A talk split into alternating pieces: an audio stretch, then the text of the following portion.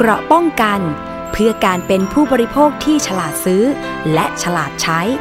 ในรายการ ภูมิคุ้มกัน สวัสดีค่ะ รายการภูมิคุ้มกัน รายการเพื่อผู้บริโภค กับดิฉันวิภาปิ่นแก้วค่ะ คุณผู้ฟังสามารถฟังและดาวน์โหลดรายการได้ที่ www thai pbs podcast com และแอปพลิเคชัน Thai PBS Podcast รวมไปถึงเพจ Facebook ไทย PBS Podcast นะคะ แล้วก็สถานีวิทยุชุมชนที่เชื่อมโยงสัญญาณค่ะ คุณผู้ฟังคะ มาที่ประเด็นแรกนะคะก็คืออก่อนหน้านี้คุณผู้ฟังอาจจะได้เห็นราชกิจจานุเบกษามาช่วงประมาณต้นสัปดาห์นะคะ ก็มีการออกกฎหมายมาใหม่ถึงผู้ที่ผู้ประกอบการด้านการขายสินค้าออนไลน์ ซึ่งหลักๆ ในราชกิจจาที่ออกมาใหม่นี้นะคะ ที่มีการเพิ่มเติมจาก ครั้งที่แล้วนะคะ ซึ่งเท้าความไปถึงเมื่อปีที่แล้วช่วงประมาณเดือนสิงหาคมที่ผ่านมาค่ะ ก็มีการออกราชกิจจานุเบกษาออกมาประกาศกฎต่างๆ เนี่ยก็จะคล้ายกับล่าสุดที่ออกมาเมื่อเมื่อต้นสัปดาห์ที่ผ่านมานะคะ แต่ว่ามีการเพิ่มเติมไปถึงที่บอกว่าสาม สินบนการเพิ่มอันตรงนี้นะคะเป็นการเพิ่มเข้าไปก็คือการแจ้งสมมติว่าผู้แจ้งเบาะแสเนี่ยก็จะได้รับสินบนนำจับ 25%ของค่าปรับนะคะ ซึ่งทางกรมการค้าภายในกระทรวงพาณิชย์เนี่ยก็จะมอบให้กับสินผู้ที่แจ้งเบาะแส แต่ทีนี้เรามาพูดถึงว่าผู้แจ้งเบาะแสตรงนี้คือใคร คุณผู้ฟังส่วนหนึ่งนะคะ ก็อาจจะมีการซื้อของออนไลน์ กันเป็นประจำนะคะ ก็อาจจะเข้าไปในเพจขายสินค้าต่างๆ แต่ว่าก่อนหน้านี้เนี่ยก็อาจจะไม่มีการระบุราคาชัดเจน ก็จะต้องถ้าสมมติว่าเราอยากจะได้สินค้านั้นนะคะ เราก็จะต้องไปอินบ็อกต้องต้องไปแสดงความคิดเห็นตรงหน้าใต้รูปภาพนะคะ เพื่อที่จะบอกว่าสนใจสินค้านี้ ราคาเท่าไหร่คะเขาก็จะแอดมินเพจนั้นก็จะส่งข้อความมาทางเพจ ตรงใต้คอมเมนต์นะคะ บอกว่าหาจะจะ inbox ไปหา เดี๋ยวจะตอบทางช่องทางแชทนะคะ คือข้อความเหล่านี้นะคะ คุณผู้ฟังเนี่ยสามารถที่จะแจ้งเบาะแสไปที่กรมการค้าภายในได้นะคะ เพราะว่ากฎหมายใหม่ที่ออกมาเนี่ยก็คือจะห้ามไม่ให้ผู้ที่ผู้ประกอบการธุรกิจ ที่ขายของออนไลน์เนี่ยทำแบบนี้แล้วนะคะ ก็คือผู้ที่ทำตรงนี้ก็จะต้องโดนปรับไม่เกิน 10,000 บาทค่ะ ซึ่งผู้แจ้งเบาะแสนะคะ อย่างที่บอกว่ามีสินบนสินบนนำจับให้ก็คือ 25 25%ของค่าปรับนะคะ ก็คือผู้แจ้งเบาะแสก็จะได้รับเงินไป 2,500 บาท ซึ่งคุณผู้ฟังเนี่ยก็สามารถหาไรายได้พิเศษได้เลยนะคะ เพราะว่าสามารถแจ้งไปที่กรมการค้าภายในกระทรวงพาณิชย์ได้ค่ะ มาดูกันที่รายละเอียดของราชกิจจานะคะ ซึ่งอย่างที่บอกไปแล้วว่า ก่อนหน้านี้ก็มีการออกมาเมื่อเดือนสิงหาคมที่ผ่านมาค่ะ ซึ่งกฎระเบียบต่างๆเนี่ยก็จะมีความคล้ายกันก็คือหากผู้ขายเนี่ยจะขายสินค้าในช่องทางออนไลน์ต่างๆ ค่ะ อย่างเช่นเว็บไซต์ Line Facebook Instagram นะคะ จะต้องระบุรายละเอียดสินค้าและบริการให้ชัดเจนค่ะ ทั้งประเภท ชนิด ลักษณะ ขนาด น้ำหนักของสินค้า ซึ่งก็ต้องลงรายละเอียดให้ชัดเจนครบถ้วนนะคะ แล้วก็เปิดเผย แล้วก็อ่านง่ายด้วย ซึ่งหลายคนก็อาจจะมองว่า เอ๊ะทำไมจะต้องมีลงรายละเอียดให้มีความชัดเจน ต้องบอกชนิดขนาดน้ำหนักอะไรให้ชัดเจน ตรงนี้มีความสำคัญค่ะก็คือว่าหลายครั้งเนี่ยเราอาจจะได้เห็นใน Facebook ที่มีการแบบเหมือนแชร์แชร์ข้อมูลกันนะคะ บอกว่าเวลาเขาเนี่ยซื้อสินค้า ยกตัวอย่างอย่างเช่น ชุดเป็นชุดเดรสนะคะ ซึ่งเวลาเราเห็นจากในรีวิวเพจต่างๆเนี่ยคนที่สวมใส่เนี่ยก็จะมีรูปร่างที่ลักษณะค่อนข้างที่จะผอมบาง ใส่แล้วสวย เวลาเราสั่งซื้อก็ปรากฏว่าได้รับสินค้าเนี่ยค่อนข้างที่จะโอ้โห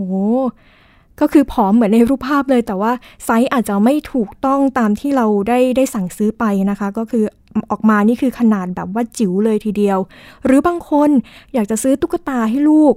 ก็เห็นภาพในโฆษณาเนี่ยโอ้โหดูใหญ่มากเลย แต่พอได้รับของจริง ๆ ตัวขนาดแบบ เล็กมากแบบนี้นะคะคือคนรับก็อาจจะเสียความรู้สึกเล็กน้อย แต่เชื่อว่าหลายคนเนี่ยก็อาจจะไม่ได้ไปร้องเรียนตามที่ต่างๆ หรือว่าไม่ได้ส่งของกลับไปตามที่ที่ต้นทางตามที่ร้านขายของทางออนไลน์ที่เป็นต้นทางที่ส่งมาอย่างนี้นะคะรวมไปถึงรวมไปถึง การที่จะส่งของอไปกลับไปเพื่อที่จะเปลี่ยนของเนี่ยก็จะต้องเป็นค่าใช้จ่ายของผู้ที่สั่งซื้อด้วย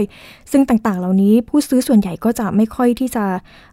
นำไปเปลี่ยน ก็ทำให้ก็ทำให้เรื่องนี้ก็ก็จะอยู่ในวงจำกัดว่าไม่มีการแก้ไขนะคะ รวมไปถึงบางทีนะคะ ผู้ขายก็อาจจะมีการปิดเพจหนีไปด้วย ค่ะนี่ก็เป็นปัญหาที่เชื่อว่าผู้ฟังหลายคนก็อาจจะเคยเจอนะคะ ซึ่งดิฉันก็ไปคุยกับมูลนิธิเพื่อผู้บริโภคนะคะ เขาก็บอกว่ามีการรับเรื่องร้องเรียน เหล่านี้สูงมาก โดยเฉพาะเรื่องที่มากที่สุดก็คือเรื่องซื้อสั่งซื้อสินค้าทางออนไลน์นะคะ แต่ว่าไม่ได้รับสินค้า แล้วต่อมาค่ะก็คือในราชกิจจานุเบกษาในฉบับนี้นะคะ ก็ยังได้ระบุไว้ว่าการแสดงราคาต่อหน่วยก็ต้องใส่เลขอารบิกนะคะ พร้อมกับภาษาไทยด้วย เพื่อที่จะให้คนที่ซื้อเนี่ยสามารถเห็นชัดเจน แล้วก็อ่านได้ว่าราคานี้มันราคาเท่าไหร่เป็นภาษาไทยนะคะ รวมไปถึงค่าบริการต่างๆนะคะ อย่างเช่น ค่าส่งก็ต้องระบุให้ชัดเจนด้วย อย่างเช่นแบบซื้อของ 100 บาทเนี่ยแต่ว่าค่าส่งอาจจะ 45 บาท ก็ต้องระบุให้ชัดเจน แต่ว่าถ้าสมมติว่าพอมาเก็บ 145 บาท ผู้ที่ซื้อสั่งซื้อสินค้าก็อาจจะสงสัยว่าแล้ว 45 บาทนี่มาจากตรงไหน ผู้ที่ขายของออนไลน์ก็จะต้องระบุให้ชัดเจนนะคะว่า 45 บาทนี้ก็คือเป็นค่าส่ง ซึ่งการออกราชกิจจานุเบกษาออกมาเนี่ยนะคะก็เพื่อต้องการที่จะตอบโจทย์กับการค้าขายในออนไลน์ที่เพิ่มเป็นเท่าตัวนะคะ เพราะว่า อย่างที่เห็นที่ผ่านมานะคะ ที่เราเกิดสถานการณ์โควิด -19 ก็ทำให้เห็นว่าการซื้อของในออนไลน์เนี่ยเพิ่มสูงขึ้น เพราะว่าคนส่วนใหญ่เนี่ยออยู่ที่อยู่ที่บ้านกันในช่วงต้นประมาณต้นเดือนมีนาคมนะคะ ไล่มาจนถึงเมษาพฤษภาคม มิถุนายน ก็ทำให้การซื้อของออนไลน์เนี่ยมีความตลาดก็จะเติบโตอย่างมากเลย แล้วก็เชื่อว่าหลายคนที่เคยซื้อของออนไลน์แล้วก็จะมีความติด อย่างดิฉันเองนะคะ ยกตัวอย่างอย่างดิฉันเองคืออก่อนที่ไม่ได้เข้าวงการนี้เนาะก็อาจจะไม่ค่อยรู้ว่า เอ๊ะมันมีช่องทางแบบนี้มันสะดวกสบายแบบนี้ แต่พอได้ลองซื้อของทางออนไลน์ปุ๊บ ก็จะรู้สึกว่า โอ้โหทำไมมันง่ายสะดวกสบาย เพียงแค่กด แล้วก็สั่งซื้อจ่ายเงิน คือเราไม่ต้องเดินทาง มันก็เพิ่มความสะดวกสบาย ไป เพราะว่าเราเองก็อาจจะไม่ค่อยมีเวลาไปเดินห้าง หรือว่าสั่งซื้ออซื้อของออนไลน์ก็คือสามารถเลือกได้เลยว่าอ๋ออันนี้เราถูกใจแล้วก็สั่งซื้อเลย ซึ่งเชื่อว่าหลายคนที่สืบเนื่องมาจากการที่อยู่ในสภาวะสถานการณ์โควิด -19 เนี่ยนะคะ ก็อาจจะ ได้ลองซื้อของทางออนไลน์แล้วก็อาจจะติดมาก็เลยทำให้มียอดการเติบโตค่อนข้างที่จะสูงมากขึ้นนะคะ ในตลาดการซื้อขายตลาดสินค้าทางออนไลน์ ซึ่งก็นำมาสู่ของการออกราชกิจจานุเบกษาในฉบับนี้นะคะ เพื่อที่จะให้สามารถผู้บริโภคเนี่ยผู้ที่ซื้อสินค้าเนี่ยสามารถตรวจสอบ ผู้ที่ขายสินค้าได้ว่าจะมีการ ไม่ไม่ไม่ให้เป็นการอินบ็อกเข้าไปถามสอบถามราคานะคะ ก็ช่วยกันจับจ้อง แล้วก็สามารถได้รางวัลนนำจับด้วย 25%ของค่าปรับนะคะ ซึ่งเมื่อเมื่อดูในรายละเอียดของราชกิจจานะคะ ก็จะพบคำจำกัดความของบุคคลที่จะต้องปฏิบัติตามนะคะ ก็คือ มีการระบุว่าผู้ประกอบกิจการตรงนี้ละค่ะที่ดิฉันได้ไปพูดคุยกับคุณนรุมนเมฆบริสุทธิ์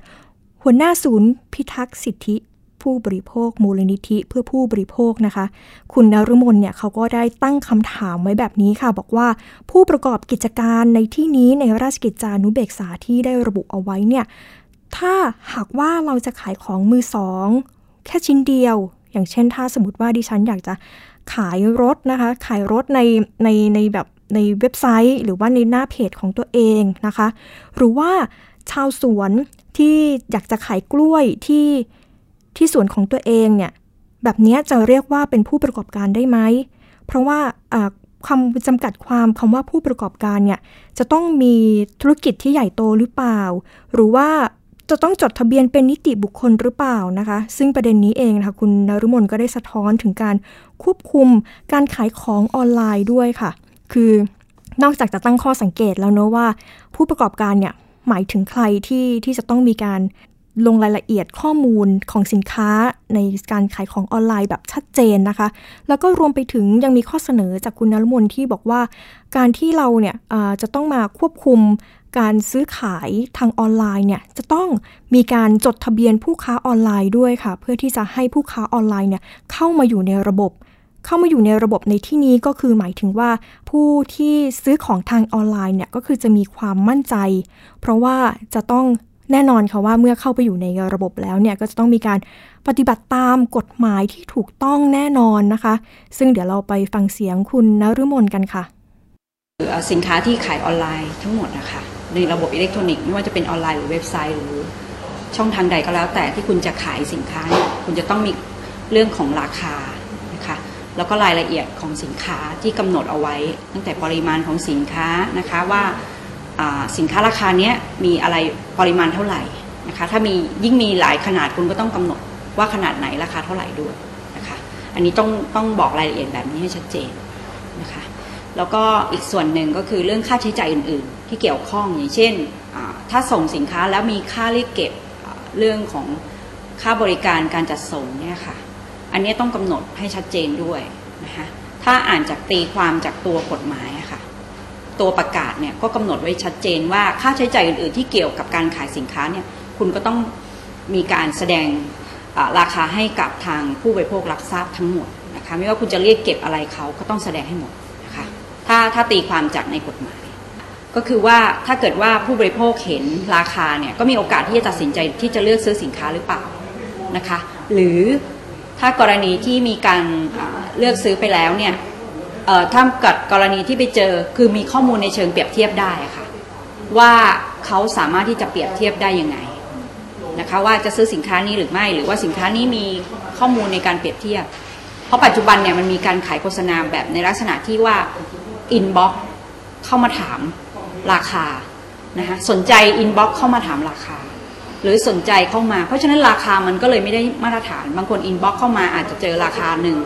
แต่ถ้าคุณไม่ inbox เข้ามาเออคุณ inbox เข้ามาถามเขาอีกครั้งหนึ่งคุณอาจจะได้อีกราคาหนึ่งก็ได้นะคะ เพราะดังนั้นเนี่ยราคาที่ปรากฏในรูปแบบของการแสดงให้เห็นตั้งแต่ต้นเนี่ยค่ะ มันจะช่วยให้ผู้บริโภคเนี่ยได้รับทราบข้อมูลข่าวสารที่ครบถ้วนตรงตามวัตถุประสงค์ตั้งแต่ต้นนะคะ ดังนั้นนี่เราคิดว่าเรื่องนี้มีความจำเป็นนะคะแล้วก็เป็นข้อมูลที่ดีนะคะ ที่ผู้บริโภคสามารถที่จะทราบได้ตั้งแต่ต้น ไม่ต้อง inbox เข้าไปถาม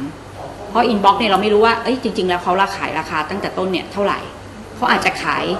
ไม่แพงก็ได้ แต่วันนี้เกิดราคาสินค้าเขาอยากจะขึ้นราคา ผู้บริโภคก็ไม่ทราบใช่ไหมคะเพราะว่ามันไม่ได้ถูกตั้งไม่ได้ถูกแสดงราคาเอาไว้ตั้งแต่ต้นนะคะ การแสดงราคาจึงจำเป็นมากนะคะอย่างพ่อค้าแม่าออนไลน์ก็จะอ้างว่าที่เขาแบบว่าไม่ได้ลงราคาไว้ตรงข้างข้างหน้าช่องทางที่เขาเพราะว่าแบบว่ากลัวว่าพ่อค้าแม่ค้าที่อื่นจะแบบมาดูราคาแล้วก็จะมีการแบบว่าตัดราคากันเราคิดว่าการขายออนไลน์เป็นช่องทางการแข่งขันนะคะ แล้วก็เป็นการสร้างคุณภาพที่ดีของผู้จำหน่ายนะคะว่าเออคุณคุณมีความจริงใจในการให้บริการกับลูกค้านะคะถ้าถ้าเราไม่ถูกบังคับหรือเรา ไม่ได้ถูกให้แสดงราคาพวกนี้ค่ะ มันก็ไม่เกิดกระบวนการแข่งขันนะคะว่าของใครดีกว่าของใครถูกกว่านะคะ เพราะนั้นผู้บริโภคควรจะต้องมีทางเลือก แต่ถ้าเป็นลักษณะของ inbox ผู้บริโภคไม่มีทางเลือก สนใจร้านนี้ก็ต้องเข้าไปร้านนี้ แต่ไปดูร้านอื่นเอ๊ะมันเท่าไหร่ก็ต้อง inbox กันไปถาม ซึ่งมันก็สร้างสร้างเขาเรียกอะไรสร้างภาระให้กับผู้บริโภคมากนะคะ ในการที่จะซื้อสินค้าชิ้นหนึ่ง นะคะจากกรณีที่เกิดขึ้นคือมีคนร้องเรียนเข้ามามากน้อยขนาดไหนนะคะมีร้องเรียนมากนะคะ ในส่วนของการได้รับสินค้าที่ไม่ตรงตามปกนะคะ แล้วก็ประเด็นหลักๆ ของผู้บริโภคตอนนี้นะคะ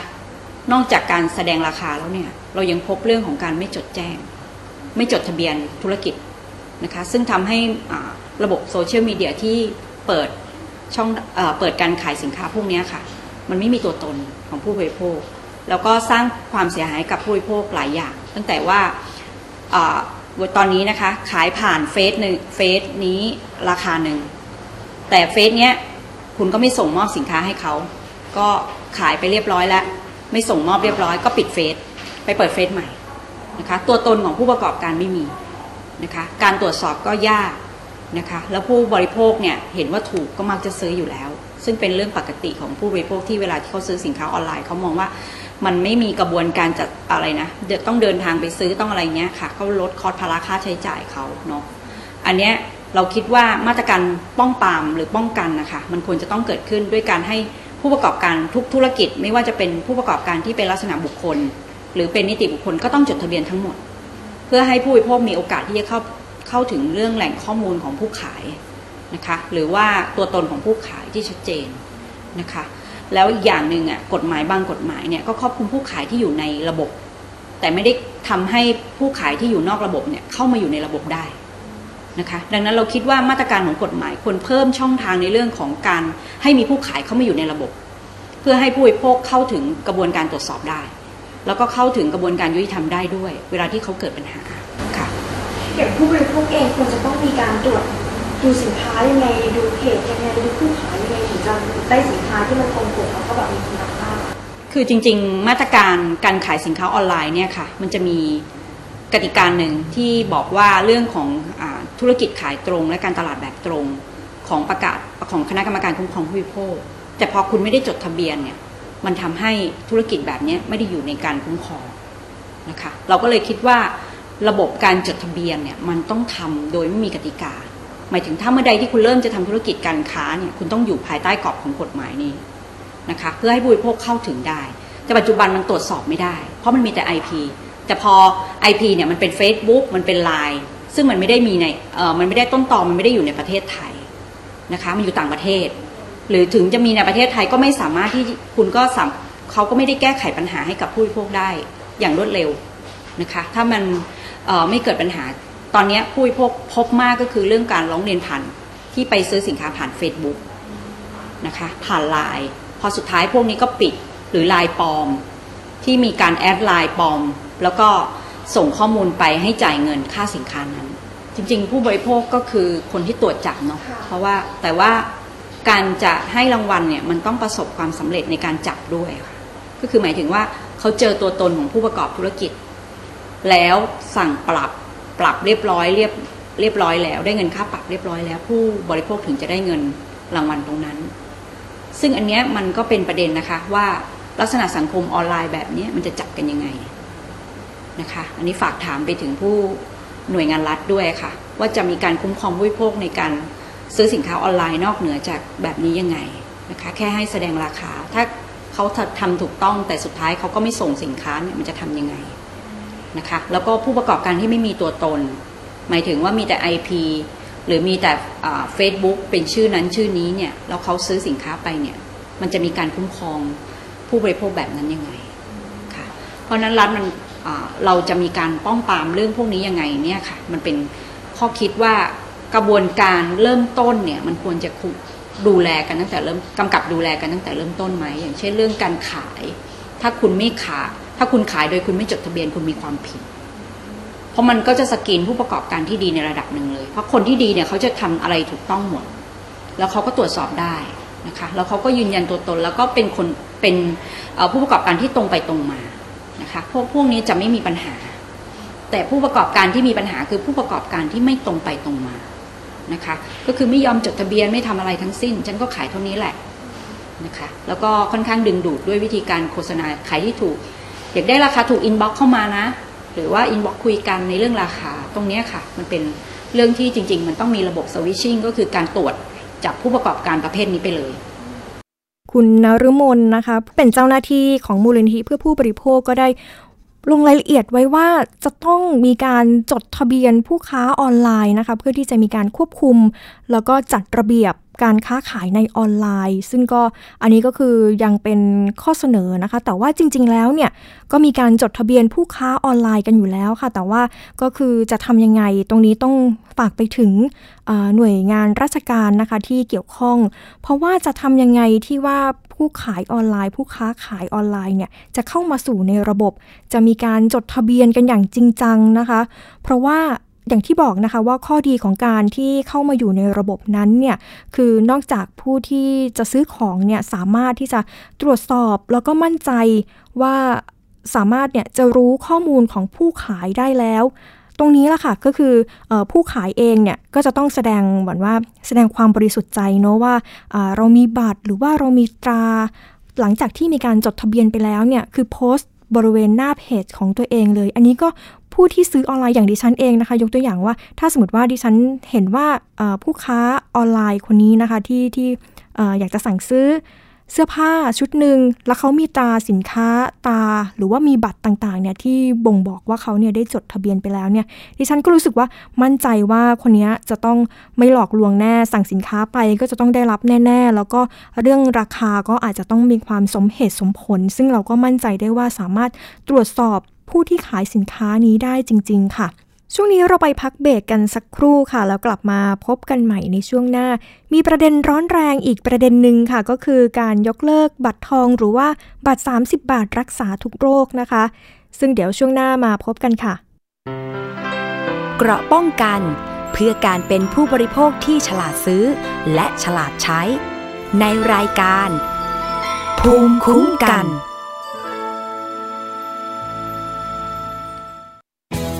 ไทย PBS ดิจิทัล Radio Infotainment for All สถานีวิทยุดิจิทัล จากไทย PBS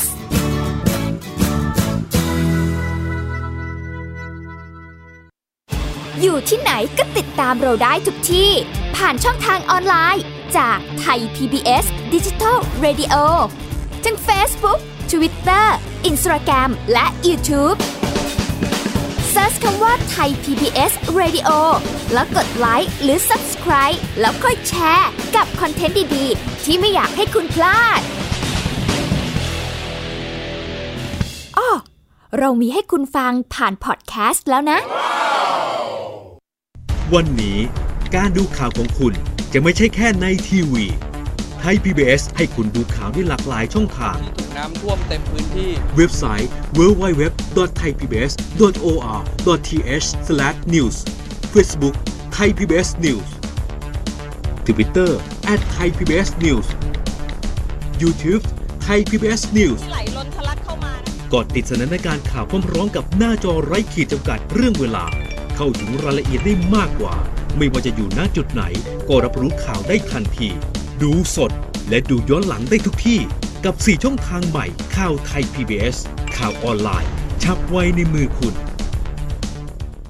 มากกว่าด้วยเวลาข่าวที่มากขึ้น จะพัดพาเอาฝุ่นออกไปได้ครับ มากกว่าให้คุณทันในทุกสถานการณ์ ตามที่กฎหมายดังกล่าวกำหนดเอาไว้ มากกว่ากับเนื้อหาเที่ยงตรงรอบด้านนำมาใช้ในคดีเมาแล้วขับ มากกว่า ในทุกทางออกของสังคม ป้องกันไม่ให้ปัญหาเกิดขึ้น มากกว่ากับข่าวรอบวันในทุกมิติ เครนก่อสร้างเกิดอุบัติเหตุขึ้น มากกว่าด้วยการวิเคราะห์ที่ตรงจุด ความพยายามของภาครัฐที่จะแก้ปัญหา และมากกว่ากับทีมข่าวมืออาชีพ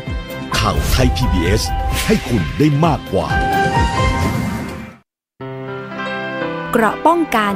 เพื่อการเป็นผู้บริโภคที่ฉลาดซื้อ และฉลาดใช้ ในรายการ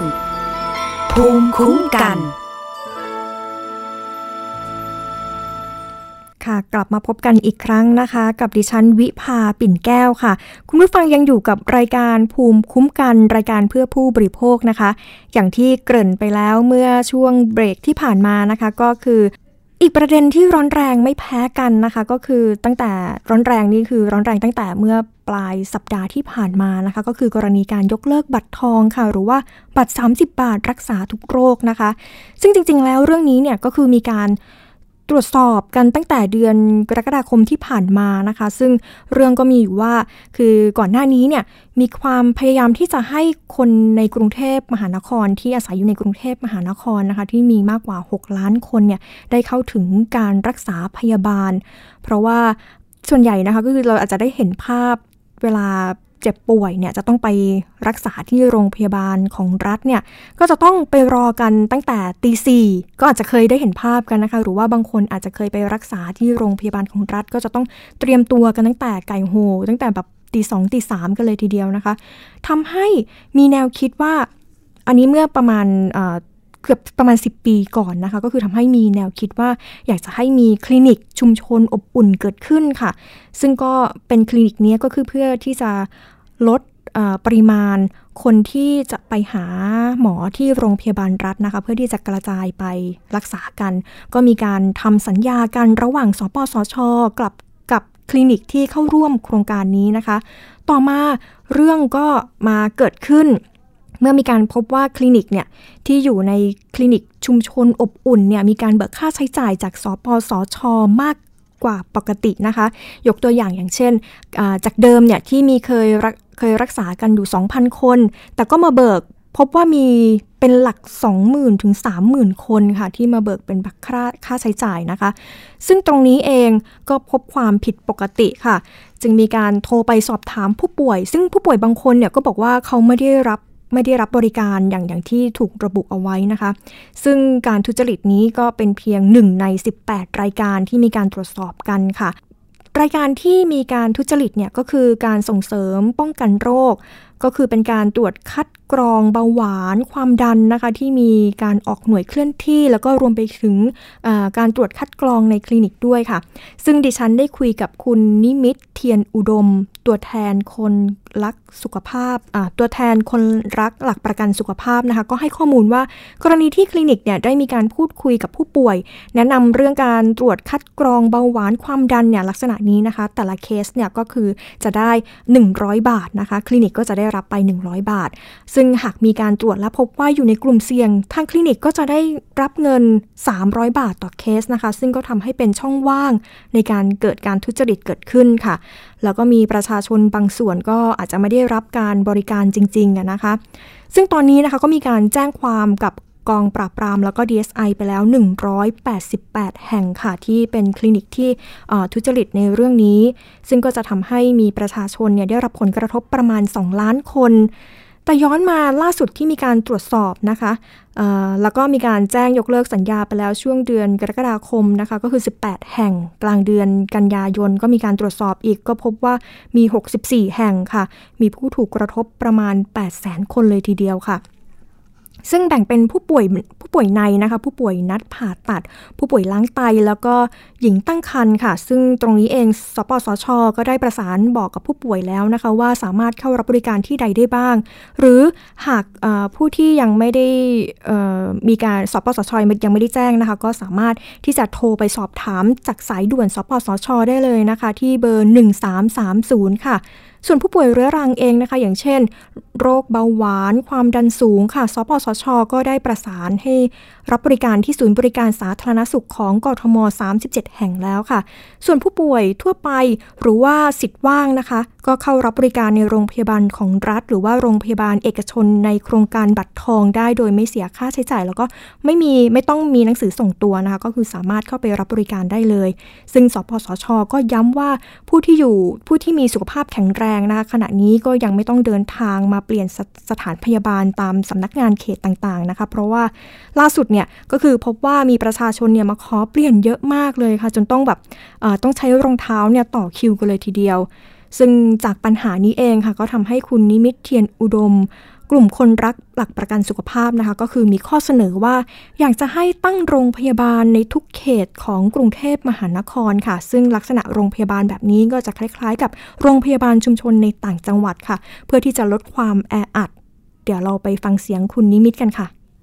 แต่ว่ามันมามีปัญหาตรงที่หน่วยบริการอย่างคลินิกอบอุ่นพวกนี้นะครับ ไปใช้ช่องทางช่องว่างที่ที่มันอาจจะเป็นปัญหาในเชิงระบบเนี่ยนะครับ ก็มีการเบิกทุจริตสิ่งที่สิ่งที่ทุจริตก็คือว่าอ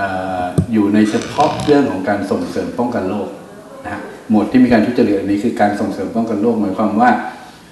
หลักประกันสุขภาพเนี่ยให้ให้สิทธิประโยชน์ในการส่งเสริมป้องกันโรค แล้วมีหลายรายการมาก รายการที่เราตรวจพบว่ามีการทุจริตเนี่ยก็คือการตรวจคัดกรองเบาหวานความดันหมายความว่าเอ่อคนที่เอ่อเดินมาใช้บริการก็ดี หรือคลินิกเขาเข้าไปในชุมชนก็ดีเนี่ยนะครับเขาก็จะบอกว่าเอ้ยมาตรวจคัดกรองดูไหมว่าเรามีความเสี่ยงที่ที่เราจะเป็นเบาหวานไหมหรือเรามีปัญหาเรื่องความดันไหมเพราะโรคพวกเนี้ยถ้า ถ้ามันกลายถ้าถ้าเรามีความเสี่ยงที่จะเป็นเนี่ยมันป้องกันได้ มันดูแลได้นะครับป้องกันหมายถึงถ้าถ้าเห็นว่ามีน้ำหนักเกิน มีไขมันเยอะแล้วตรวจน้ำระดับน้ำตาล หรือว่าตรวจพฤติกรรมการกินแล้วมันมีปัญหาว่ามีแนวโน้มว่าจะเป็นเนี่ยมันปรับแก้กันได้ อันนี้คือคือคือสิ่งที่เกิดขึ้นก่อนนะพอเป็นอย่างนี้ปุ๊บเนี่ยถ้าคุณไปตรวจคัดกรองนะครับ ถ้าคุณไปสัมภาษณ์พูดคุย ซักรายละเอียดดูพฤติกรรมสุขภาพ อย่างเงี้ยได้ค่าบริการ 100 บาท แต่ว่าถ้าเกิดว่าตรวจแล้วพบว่าคนคนนั้นเนี่ยนะครับมีความเสี่ยง มีความเสี่ยงที่ที่จะเป็นเบาหวาน เช่นน้ำหนักเยอะน้ำหนักมากถ้าเทียบกับสัดส่วนของร่างกายแล้วน้ำหนักเกินมันก็ก็มีโอกาสว่าจะจะเป็นก็จะได้ไปตรวจแลบอีก นะฮะในการไปตรวจแลบอีกเนี่ยก็จะได้ค่าตรวจเนี่ยประมาณ 300 บาทนะครับ ตรงนี้เองเนี่ยเป็นช่องทางที่ที่ให้เกิดการทุจริตขึ้นมา ไม่ประชาชนไม่ได้ไปใช้บริการจริง ไม่ขึ้นมาว่ามีประชาชนไปใช้บริการ หรือมาใช้บริการแต่ว่าไม่เข้าขายไม่เข้าเกณฑ์ที่จะไปเจาะเลือดตรวจต่อนะครับ ก็ไปไปแก้แก้ข้อมูลสุขภาพของคนคนนั้น เพื่อให้เข้าเกณฑ์ที่จะไปได้รับการตรวจต่อได้เบิกเงินอีกสามร้อยบาท อันนี้คือเหตุหรือลักษณะของการทุจริตนะครับ อันนี้ถามว่ามันมีผลกระทบอะไรกับระบบ ผลกระทบที่มันเกิดขึ้นก็คือว่า ถ้าเราไม่จัดการอะไร ประชาชนเนี่ยก็จะถูกแอบอ้าง แล้วก็ไม่ได้รับการตรวจคัดกรองแบบนี้ คนที่ได้รับการคัดกรองแล้วมีโอกาสที่จะปรับเปลี่ยนพฤติกรรมก็จะขาดโอกาส แล้วถ้าเราไม่ทำอะไร คนพวกนี้กลายเป็นเบาหวานความดันต่อไปในอนาคตเนี่ยค่าใช้จ่ายในการดูแลรักษามันก็จะเยอะขึ้นนะครับเพราะนั้นการทุจริตครั้งนี้มันก็เลยมีผลต่อระบบหลักประกัน ความเชื่อมั่น ความถูกต้องของข้อมูลสุขภาพ แล้วก็มีผลต่อสุขภาพของประชาชนนะฮะเห็นภาพรวมมันสะท้อนอะไรได้บ้างนะคะกับเหตุการณ์เนี้ยไม่อยากเชื่อว่าว่าว่าคนในระบบที่ที่อยู่กับการดูแลรักษาเรื่องสุขภาพคนจะจะ ทุจริตนะไม่อยากเชื่อไม่อยากเชื่อว่าจะเกิดเรื่องแบบนี้เพราะมันเป็นการโกงบนชีวิตสุขภาพของประชาชนสองล้านกว่าคนนะครับอย่างมองว่าการทุจริตเนี้ยค่ะมันจะขยายวงกว้างอีกไหมคะเพราะว่าเห็นว่ามีการเพิ่งจะมีการตรวจสอบเป็นเมื่อเดือนกรกฎาใช่ไหมคะแล้วก็คือมีอีกหลายที่ที่ยังไม่ได้ตรวจสอบหรือเปล่าคะคือคลินิกในกรุงเทพทั้งหมดตอนนี้เนี่ยที่ที่ที่มีการพบเนี่ยมันมันร้อย แปดสิบเก้าแห่งเนี่ยนะครับ ก็ก็เกือบก็ร้อยเปอร์เซ็นต์แล้วของของที่มีการเบิกจ่ายเรื่องนี้นะครับ แต่ว่าในรายการอื่นเนี่ยยังไม่ได้ตรวจก็มีความตั้งเป้าไว้ว่าเดี๋ยวจะต้องตรวจอีก เพราะฉะนั้นก็เลยยังไม่รู้ว่ามันจะลามไปถึงรายการอื่น ๆอีกไหมนะครับ แต่อยากให้รับรู้อย่างนี้ก่อนว่า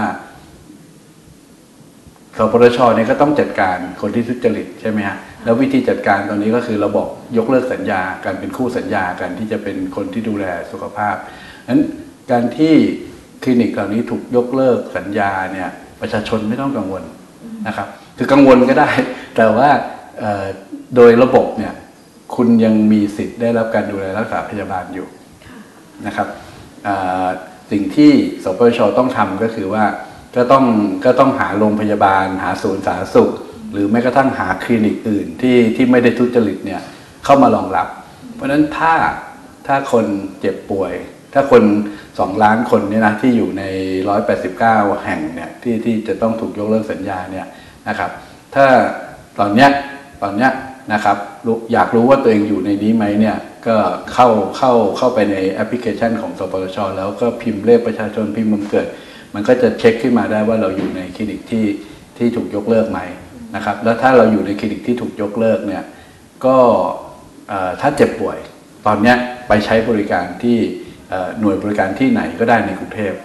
ระบบเตรียมไว้ให้อย่างนั้นก่อนนะครับก็ไปใช้ได้เลย ไปใช้ก่อนแล้วถ้าติดขัดไปยังไงเนี่ยก็1330 จะช่วยได้ แต่โดยโดยหลักการมีการประชุมมีการเตรียมโรงพยาบาลในกรุงเทพนี่ก็ต้องบอกว่าก็ต้องรับผู้ป่วยประชาชนที่ที่อยู่ในคลินิกที่ถูกยกเลิกก่อน เพราะนั้นหลักการอันที่หนึ่งคือ ไปใช้บริการที่ไหนก็ได้ในกรุงเทพนะครับ อันที่สองก็คือว่าถ้าถ้ามีนัดหมาย ถ้ามีนัดหมาย มีใบนัดว่าจะต้องไปผ่าตัดหรือไปติดตามเนี่ยนะครับโทรหนึ่งสามสามศูนย์เขาก็จะช่วยดูว่าจะไปที่ไหน หรือว่าจะถือใบนัดหมายเนี่ยไปโรงพยาบาลใกล้บ้านก่อนได้เลย ไปให้เขาดูว่าเราอยู่ในคลินิกที่ถูกยกเลิก แล้วก็ มีใบนัดหมายแบบนี้นะครับก็จะมีการรับช่วงเงินต่อ ซึ่งอาจจะติดขัดไม่สะดวกบ้างก็ต้องต้องขอโทษ แต่ผมคิดว่าเป็นเรื่องสำคัญ เราต้องยอมเราต้องยอมที่จะไม่สะดวกตอนนี้เพื่อที่เราจะเอาให้คนทุจริตเนี่ยออกไปจากระบบก่อนนะครับกรณีที่เกิดขึ้นมันก็ทำให้แบบว่าสปสชมีการแบบเขาเรียกว่าต้องมาตรวจสอบกันใหม่ถูกถูกต้องก็ก็เขย่าระบบแหละนะครับพี่มีข้อเสนออะไรที่มันแบบว่า อยากจะมีข้อเสนออะไรบ้างถ้าข้อเสนอหนึ่งซึ่งเป็นเป็นความฝันของผมนะในเรื่องนี้นะ คือผมคิดว่าในกรุงเทพเนี่ย ในกรุงเทพในแต่ละเขตควรจะมีโรงพยาบาลประจำเขตนะ คือเทียบเทียบอย่างนี้ ถ้าเราอยู่ในต่างจังหวัดหนึ่งอำเภอ มีโรงพยาบาลประจำอำเภอหนึ่งแห่ง ใช่ไหมครับ แต่ในกรุงเทพเนี่ยเรามี เขตนี่ผมจำไม่ได้ว่ามันห้าสิบแปดหรือหกสิบสามนะ แต่ละเขตมีเพียงแค่ศูนย์บริการสาธารณสุข เท่านั้น ซึ่งก็คือมีเหมือนกับเป็นคลินิกที่หรือรอพสตที่ดูแลต่อผู้ผู้ป่วยนอก ไม่มีเตียง ไม่มีขีดความสามารถว่าจะรับผู้ป่วยใน หรือเป็นเหมือนโรงพยาบาลประจำอำเภอของของอำเภอหรือของเขตเนี่ย มันไม่มี ราะฉะนั้นถ้าเราจะแก้ปัญหาที่หนึ่งคือเราต้องขยายต้องเพิ่มจำนวนหน่วยบริการแบบนี้ขึ้นมา ถ้าเป็นความฝันเลยเนี่ย ทุกเขตในกรทม จะมีโรงพยาบาลประจำเขตนะพอมีโรงพยาบาลประจำเขตปุ๊บเนี่ยโรงพยาบาล เป็นเหมือนกับแม่ข่ายให้ศูนย์สาธารณสุข ให้ศูนย์ให้ศูนย์สาธารณสุขที่อยู่ภายในเขตตอนนี้นะครับ แล้วก็ไปเพิ่มศักยภาพของศูนย์สาธารณสุขให้มากขึ้น มีหมอจริง ๆ ออกไป ทุกวันมีพยาบาลประจำอะไรตามอัตราที่ตอนนี้ก็มีอยู่เนี่ยก็มันก็จะให้เสริมให้มันแข็งแรงขึ้น มันก็ก็จะรับผิดชอบจำนวนประชากรแบบนี้ได้เยอะขึ้นดังนั้นการที่เราต้องพึ่งพาคลินิกเอกชนเนี่ยมันก็อาจจะลดลง แล้วทำให้เรามีข้อต่อรองในการที่จะเลือกคลินิก ที่ที่มีคุณภาพจริง ๆ ไม่ทุจริตเนี่ยเข้าเข้ามาในระบบมากขึ้นแล้ว แล้วก็คลินิกที่เกิดขึ้นเนี่ยก็ก็เป็นเหมือนเครือข่ายของโรงพยาบาลประจำเขตในกรทม นะครับถ้าถ้ามันเกิดแบบนี้ขึ้นมาได้เนี่ยไอการกำกับการทำงานร่วมกันมันก็จะดีขึ้นนั้น เราอาจจะรู้ได้เร็วขึ้นใช่ไหมหรือช่องทางการที่จะทุจริตเนี่ยมันก็อาจจะน้อยลงไป เพราะว่ามันจะมีโรงพยาบาลแม่ขายที่กำกับดูแล หวังว่าอย่างนั้นนะคนคนกทมนี่มันจะได้เเรียกว่าอะไรอะไม่เป็นเหมือนกับประชาชนชั้นสองต้องบอกอย่างนี้นะ ในเรื่องระบบสุขภาพเนี่ยคนกทมเหมือนประชาชนชั้นสอง คุณคุณไม่มีหน่วยบริการภายในอำเภอที่จะมาดูแลความเจ็บป่วยของคุณ แล้วถ้าคุณเจ็บป่วยจำเป็นต้องไปเป็นผู้ป่วยในเนี่ยต้องไปแย่งกัน ในโรงพยาบาลในกรุงเทพแล้วมันใกล้แออัดแล้วคนจากต่างจังหวัดที่เชื่อถือโรงพยาบาลใหญ่ในกรุงเทพก็เข้ามาเนี่ยอันนี้เป็นปัญหาไอ้คลินิกกับอุ่นเนี่ยมันถึงเกิดขึ้นเพราะฉะนั้นถ้าเราเพิ่มโรงพยาบาลของกทมมากขึ้นกทมมีแผนจะมีโรงพยาบาลจตุรมิตร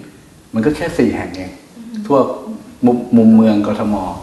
แต่ถ้าเราเราเพิ่มให้มันได้ทุกเขตเนี่ย ผมว่าแก้ปัญหาได้ระดับหนึ่งนะครับ ค่ะยืนยันอีกครั้งนะคะว่า แม้ว่าจะคลินิกเนี่ยจะถูกยกเลิกสัญญากับทางสปสช ไปแล้วนะคะ แต่ว่าสิทธิ์ของประชาชนยังคงอยู่ครบถ้วนค่ะ แล้วก็เรื่องนี้นะคะ สปสช ก็มีแผนที่จะมีการตรวจสอบย้อนหลัง ตั้งแต่ปี 2555 ถึงปี 2561 ค่ะ ซึ่งการตรวจสอบที่จะเกิดขึ้นนี้ก็อาจจะเรียกได้ว่าเขย่าวงการสุขภาพกันเลยทีเดียวค่ะ ช่วงต่อไปนะคะเป็นช่วงคิดก่อนเชื่อค่ะ กับดรแก้ว กังสดานอัมภัย นักพิษวิทยา และชนาทิพย์ภัยพงศ์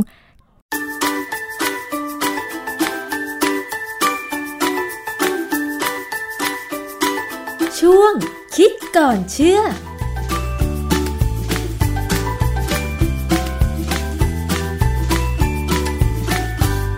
พบกันในช่วงคิดก่อนเชื่อกับดรแก้วกังสดานอัมภัยนักพิษวิทยาและดิฉันชนาทิพย์นะคะ วันนี้ค่ะ มาพูดคุยกันเกี่ยวกับเรื่องของ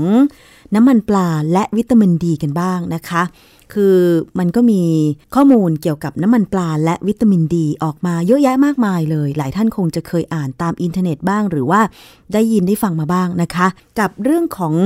สรรพคุณนะคะ เรียกว่าสรรพคุณก็ได้ ของน้ำมันปลาแล้วก็วิตามินดีเนี่ยที่เขาบอกว่าช่วยลดความปวดของกล้ามเนื้อนั้นมันจริงหรือเปล่าต้องไปถามอาจารย์แก้วค่ะ อาจารย์คะเรื่องนี้เป็นยังไงคะ ครับคืออันนี้มันเป็นสินค้าที่เขามักจะผสมกันนะระหว่างน้ำมันปลากับวิตามินดี ในต่างประเทศเนี่ยมีขายเยอะค่ะ บ้านเราเนี่ย ผมเข้าใจว่ามีขายแล้วเหมือนกัน เพราะว่าอะไรรู้ไหมโอเค น้ำมันปลาเนี่ยมันเป็นปัญหาที่ว่า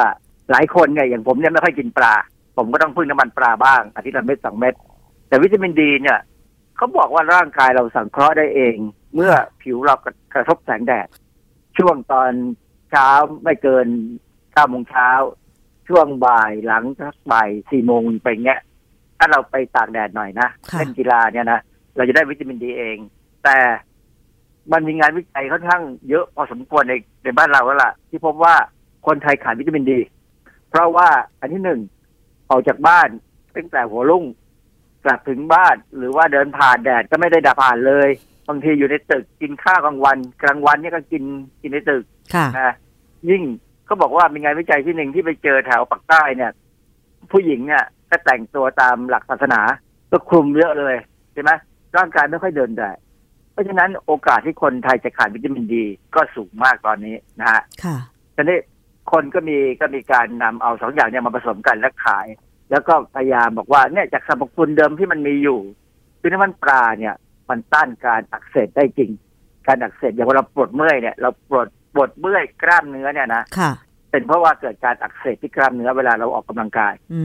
มแล้วน้ำมันปลาเนี่ย มันเป็นน้ำมันเป็นไขมันที่ไปช่วยยับยั้งเรื่องพวกนี้ได้นะค่ะด้วยกระบวนการทางชีวเคมี ถ้า สมมุติว่าเราออกกำลังกายหรือทำงานที่ต้องใช้แรงมากๆ แล้วรู้สึกว่าเราปวดเมื่อยปวดล้าแบบว่าแขนระบมอะไรอย่างเงี้ย เรากินน้ำมันปลาที่มันเป็นผลิตภัณฑ์เสริมอาหารที่เป็นเม็ดเนี่ยมันจะช่วยได้ไหมอาจารย์ มันต้องกินก่อน มันต้องกินก่อนเหรอคะ พอหลังพอมันเกิดแล้วเนี่ยสิ่งที่ทำได้ก็คือต้องใช้ยาแล้วอ๋อหมดละค่ะนะหรือว่าถ้ามันปวดมากๆจนไม่นวดไงก็ไม่ไหวก็ต้องกินอะ ยากินนี่มันแรงกว่ายานวด อ๋อ หรือไม่อย่างนั้นเรารู้ว่าเราทำงานโดยใช้แรงหรือว่าออกกำลังกายประจำถ้าไม่มีผลิตภัณฑ์เสริมอาหารที่เป็นน้ำมันปลาก็กินปลาล่วงหน้าก่อนได้ใช่ไหมอาจารย์ ก็กินปลาที่มันมีข้อมูลว่ามันมีโอเมก้าสาม เช่นอะไรคะ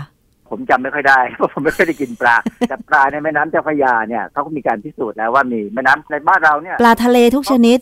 ปลาทะเลปลาน้ำจืดมีหมด มีหมดขึ้นอยู่กับว่ามันได้กินสาหร่ายที่สร้างโอเมก้าสามไหมอ๋อปลาไม่ได้สร้างน้ำมันปลา ไม่ได้สร้างโอเมก้าสามปลากินสาหร่ายที่สร้างโอเมก้าสามดังนั้นเนี่ย ถ้าเป็นเป็นปลาบางชนิดเนี่ย มันอยู่ในแหล่งที่เหมาะสมเนี่ย มันกินสาหร่ายที่มีการสร้างโอเมก้าสามค่ะเราก็ได้โอเมก้าสามด้วยเมื่อเรากินปลานะคือสาหร่ายก็คือเป็นเป็นสาหร่ายทุกชนิดไม่ว่าจะเป็นสาหร่ายน้ำจืดหรือน้ำเค็มใช่ไหมอาจารย์ เป็นน้ำจืดหรือน้ำเค็มก็ได้แต่ไม่ทุกชนิดหมายความว่าขึ้นอยู่กับสายพันธุ์ของสาหร่ายอ๋อหรือแต่หรือพวกเซลล์เล็ก ๆ อะไรก็ตามมันมันมีเฉพาะของมัน สมัยก่อนเนี่ย เราเข้าใจว่าต้องเป็น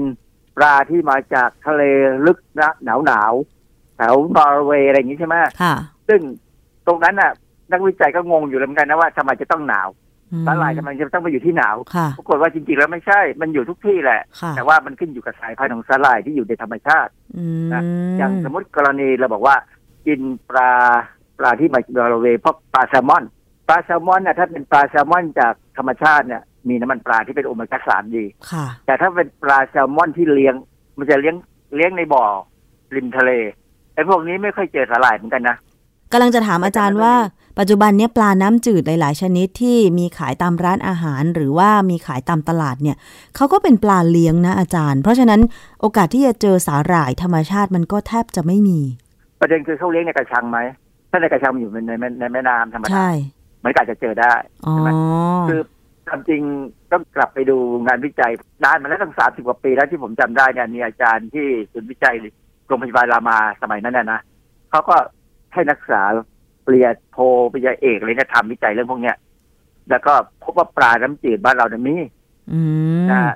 เพราะฉะนั้นต้องเลือกอ ย่างอย่างปลาปลาสวายเนี่ยผมเข้าใจว่ามีนะ เพราะมันเป็นปลาที่มีไขมันสูงค่ะนะฮะอะไรอย่างเงี้ยคราวนี้น้ำมันปลาเนี่ย ต้องกินก่อนที่จะออกกำลังกาย หรือจะทำงานหนัก เพื่อที่ให้โอเมก้าสามเนี่ย ไปช่วยลดการอักเสบซึ่งค่ะอันนี้มันมีงานวิจัยที่ทำให้พอจะดูเชื่อได้ว่าน่าจะได้ประโยชน์ ผมผมพยายามทดลองเรื่องนี้นะ คือวันศุกร์กินน้ำมันปลาเสาร์อาที่ตีแบตมันดีขึ้นเลยนะมันก็ดีขึ้นพอสมควรที่ว่า ผมไม่ได้เจ็บ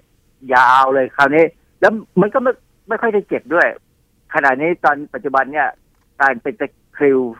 ก่อนนอนเนี่ยไอ้ก่อนตื่นเนี่ยนะผมก็เป็นน้อยลงค่ะคือพอเริ่มจะเป็นผมก็จัดท่าทางใหม่ มันก็ไม่เป็นค่ะคือบางครั้งเนี่ยเรานอนแล้วเราเกรงขาโดยไม่รู้ตัวนะฮะคราวนี้ เพราะฉะนั้นถามว่าผลิตภัณฑ์เสริมอาหารเนี่ยมันน่าจะลดได้จริงใช่ไหมปรากฏว่า สิ่งที่น่าสนใจคือเวลาเราไปศึกษาไปหางานวิจัยดูเนี่ยเขามักจะทำวิจัยในคนสูงอายุค่ะเพราะว่าเด็กๆคนคนวัยวัยหนุ่มสาวเนี่ย มันมันดูจะได้ผลดี มันยังไงยังไง มันก็มันยังหนุ่มยังสาวอยู่แต่คนสูงอายุเนี่ย มันจะเป็นไงแล้วผมก็สูงอายุด้วยนะ ผมเลยค่ะสนใจเรื่องนี้ค่ะ ก็ไปเจอบทความตีพิมพ์ในวารสาร Clinical Chemistry ปี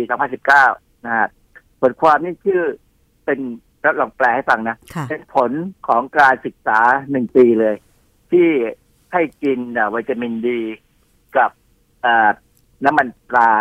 น้ำมันปลาเนี่ยแหละ มันมีโอเมก้าสามนะฮะที่ทำในรูปของผลิตภัณฑ์เสริมอาหาร ต่อสิ่งที่เขาดูก็คือมันเบเขาใช้คำว่า biomarker biomarker ของการเกิดไอการอักเสบของกล้ามเนื้อค่ะในคนแก่ของอเมริกานะฮะ biomarker เนี่ย มันมันคืออะไร เออเวลาเราเราเกิดการอักเสบเนี่ยนะมีมีโปรตีนอยู่สามตัว ที่เขาจะเจาะเลือดมาดู ตัวหนึ่งชื่อ interleukin ตัวที่สองชื่อ TNF R2 อีกตัวคือ C reactive protein คือสามตัวเนี่ยเป็นเป็นชื่อของโปรตีนในระดับระดับโมเลกุล คนที่จะเข้าใจหรือรู้จักพวกนี้ดีเนี่ย คือพวกที่เรียนทางด้านชีวโมเลกุลค่ะนะ กับพวก biochem ตรงๆเลย อย่างผมนี่ไม่เป็น biochem ปริญญาตรี แล้วผมก็ต่อ toxico ผมก็ต้องกลับมานั่งอ่านใหม่ว่าไอ้พวกนี้เป็นยังไง คือสารพวกนี้ทั้งสามตัวเนี่ย อย่าง interleukin เนี่ย มันจะเป็นตัวที่จะเรียกให้พวกเม็ดเลือดขาวเข้ามาหาค่ะมาช่วยกันจัดการกับแบคทีเรียหรือจัดการกับบริเวณกล้ามเนื้อที่มันเริ่มอักเสบอะไรเงี้ยนะเพื่อจะช่วยเพื่อจะทำให้มันดีขึ้น แต่ว่าระหว่างการที่มันทั้งสามตัวเข้ามาช่วยกันเนี่ย มันจะต้องเกิดการอักเสบร้อนแดงบวมขึ้นมาอ๋อปวดเมื่อยค่ะ อะไรแบบเนี้ยนะคือเวลาสงครามเนี่ยมันต้องเสียทั้งสองฝ่ายอือฮึใช่ไหมใช่ เพราะฉะนั้นเขาก็เลยจะวัดไอ้สามตัวเนี่ย ปรากฏว่างานวิจัยเนี่ย มีคนเข้าร่วมพันห้าร้อยหกสิบเอ็ดคนนะซึ่งพวกนี้จะรวมผู้ชายอายุห้าสิบปีขึ้นไป ผู้หญิงห้าสิบห้าปีขึ้นไปนะเขาก็กลุ่มหนึ่งเขาให้วิตามินดีอย่างเดียว กลุ่มที่สองให้น้ำมันปลาอย่างเดียว กลุ่มที่สามให้วิตามินดีและน้ำมันปลา ส่วนกลุ่มที่สี่ให้ยาหลอก แสดงว่างานวิจัยนี้มีการควบคุมอย่างดีค่ะนะแล้วเข้าใจว่าเป็นงานวิจัยแบบที่เราเรียกว่าดับเบิลบรายคอนโทรลคือ คนได้รับวิตามินหรือตัวที่ให้กินเนี่ย ไม่รู้ว่าตัวเองกินอะไร คนที่เป็นคนเอาไปให้เขากิน ก็ไม่รู้ว่าตัวเองเอาอะไรไปให้เขากินค่ะ คือตัดความลำเอียงออกให้หมด มีคนที่รู้แค่สองสามคน คือคนที่ทำวิจัยตัวหัวหน้านะฮะหลังจากนั้นปีหนึ่ง นักวิจัยก็พบว่าระดับวิตามินดีในเลือดเนี่ยเพิ่มขึ้น 39เปอร์เซ็นกรดไขมันโอเมก้า3ก็เพิ่มขึ้น 55เปอร์เซ็นแสดงว่าอะไร แสดงว่าการกินเนี่ย มันทำให้ระดับของนิวเทรียนต์สารสารอาหารพวกเนี้ยมันเพิ่มขึ้นในเลือดได้จริงเพิ่มขึ้นในกลุ่มไหนแต่อาจารย์ๆในกลุ่มในกลุ่มที่กิน คือถ้าใครกินวิตามินดีอย่างเดียว ก็เพิ่มขึ้นในวิตามินดี ถ้าใครกินน้ำมันปลาอย่างเดียว น้ำมันปลาไอโอเมก้าสามในเลือดก็จะเพิ่มขึ้นนะ แต่ว่าใครกินสองอย่างก็ต้องเพิ่มทั้งสองอย่างแหละใช่ไหมฮะเพราะว่ามันดูดซึมอะ ดูดซึมค่ะแล้วมันก็พวกนี้ไอวิตามินดีกับโอเมก้าสามเนี่ย มันเป็นไขมันมันเป็นตระตระกูลไขมัน มันจะออกจากร่างกายช้ากว่าจะจะมีระดับที่เราคงระดับไว้ได้ดีกว่า พวกวิตามินดีพวกนั้นจะออกจากร่างกายเราทุกวันเลยค่ะ แต่พวกนี้จะคงที่อยู่ในไขมันในเลือดอะไรอยู่ได้ดีกว่านะฮะขับออกร้อยเอ่อ ปรากฏว่าเมื่อมันถึงมันจะเพิ่มนะ แต่เขาบอกว่าไอ้ตัวเจ้าสารโปรตีนสามตัวที่มันเกี่ยวกับการอักเสบเนี่ย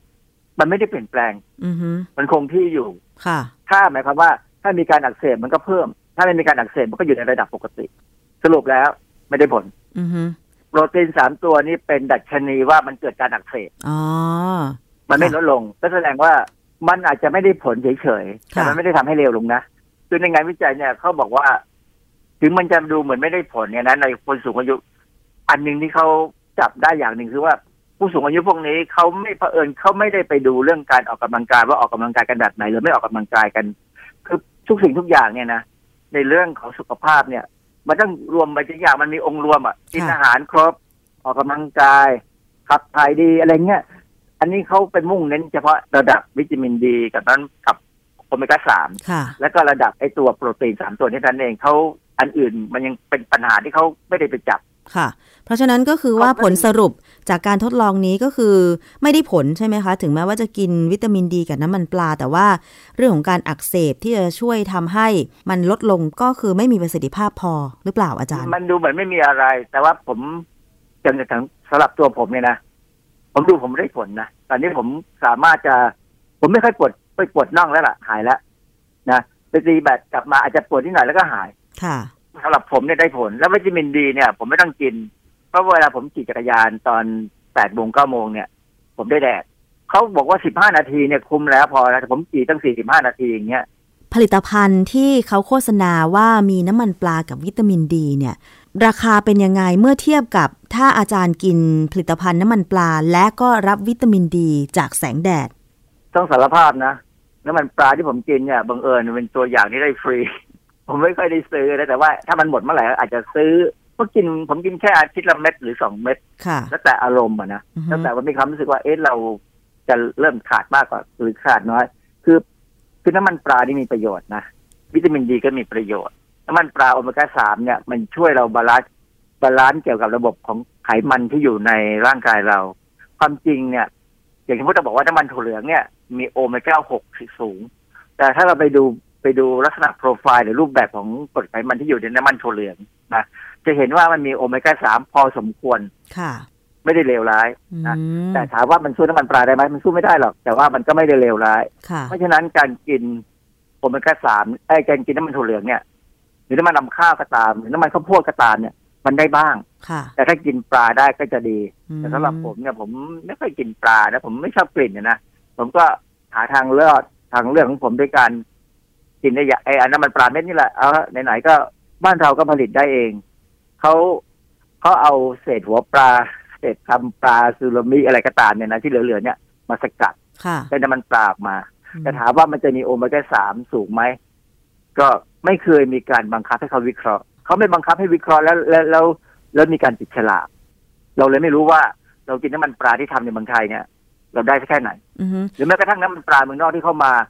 มันก็ไม่ได้วิเคราะห์ว่ามีโอเมก้าสามเท่าไหร่ บางยี่ห้อไม่มีนะ แต่บางยี่ห้ออาจจะบอกค่ะ อาจารย์แล้วมันจะมีปลาน้ำจืดอย่างเช่นอ่าในต่างจังหวัดแถวบ้านดิฉันอย่างเงี้ย ถ้าเป็นปลาแม่น้ำมันจะมีสาหร่ายชนิดหนึ่งที่คนเหนือเรียกว่าเตา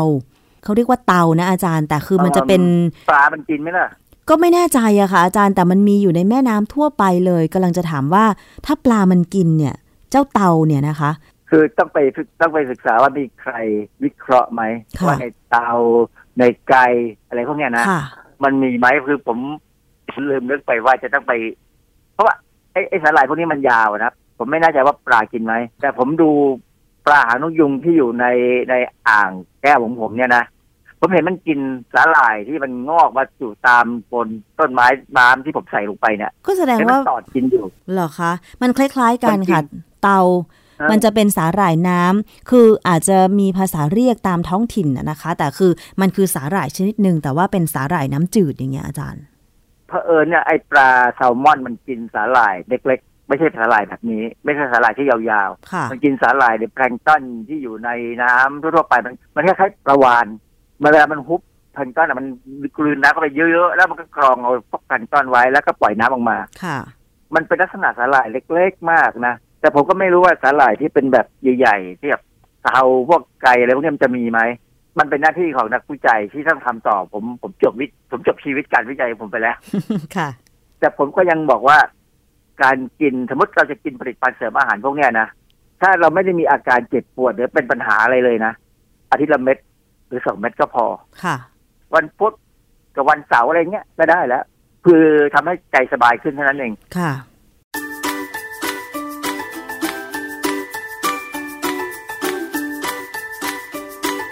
ช่วง คิดก่อนเชื่อ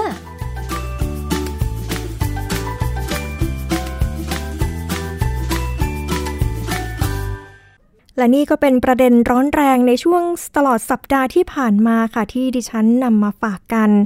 สำหรับวันนี้นะคะ รายการภูมิคุ้มกันรายการเพื่อผู้บริโภคต้องขอลาไปก่อนค่ะ พบกันใหม่ในสัปดาห์หน้าค่ะ สวัสดีค่ะ ติดตามรายการได้ที่ www.thaipbspodcast.com แอปพลิเคชัน Thai PBS Podcast หรือฟังผ่านแอปพลิเคชัน Podcast ของ iOS Google Podcast Android Podbean SoundCloud และ Spotify ติดตามความเคลื่อนไหวของรายการและแสดงความคิดเห็น โดยกดถูกใจที่ facebook.com/thaipbspodcast